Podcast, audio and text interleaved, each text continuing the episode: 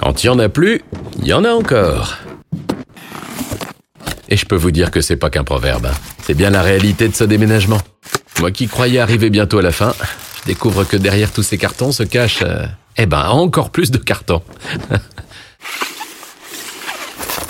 Celui-là, il est de 1945. Une année pleine d'événements mémorables.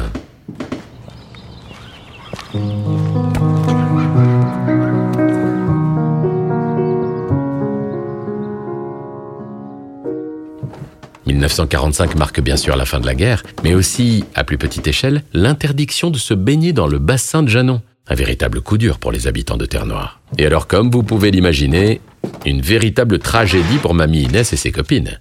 Elles qui avaient l'habitude de passer leur dimanche après-midi là-bas, euh, ont vécu ça comme un déchirement. Et c'est pas moi qui le dis, c'est grand-mère qui en parle. Il était impossible pour nous de rater ce dernier jour au bassin de Janon. C'est ici que Claude a appris à nager, que Gisèle est tombée amoureuse. Et c'est ici aussi que j'ai annoncé ma grossesse. Je crois que chaque habitant de Terre-Noire a au moins un souvenir rattaché à ce lieu. C'est donc sans surprise que nous étions extrêmement nombreux sur place.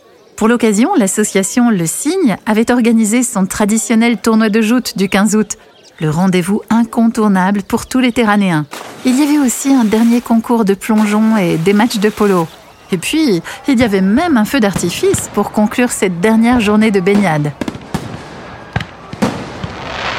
Hmm, Ça y est, je crois que je suis déjà nostalgique de cette époque-là. Le Cygne.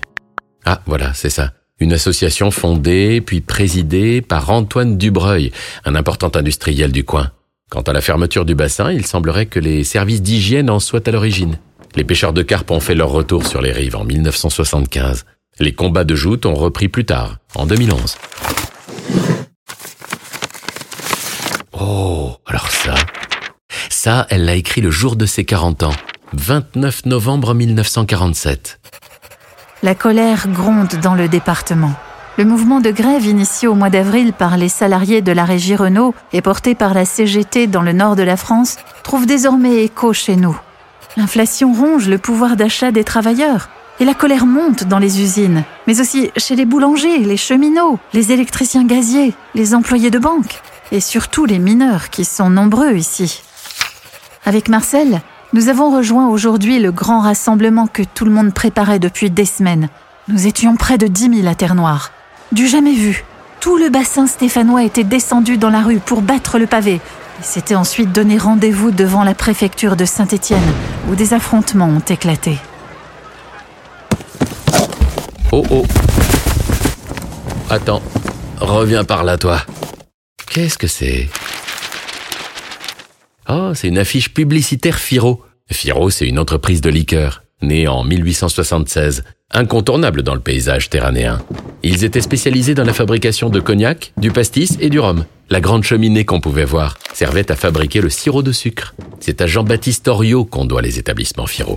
Plusieurs générations s'y sont succédées avec euh, pour objectif de toujours rester une entreprise familiale.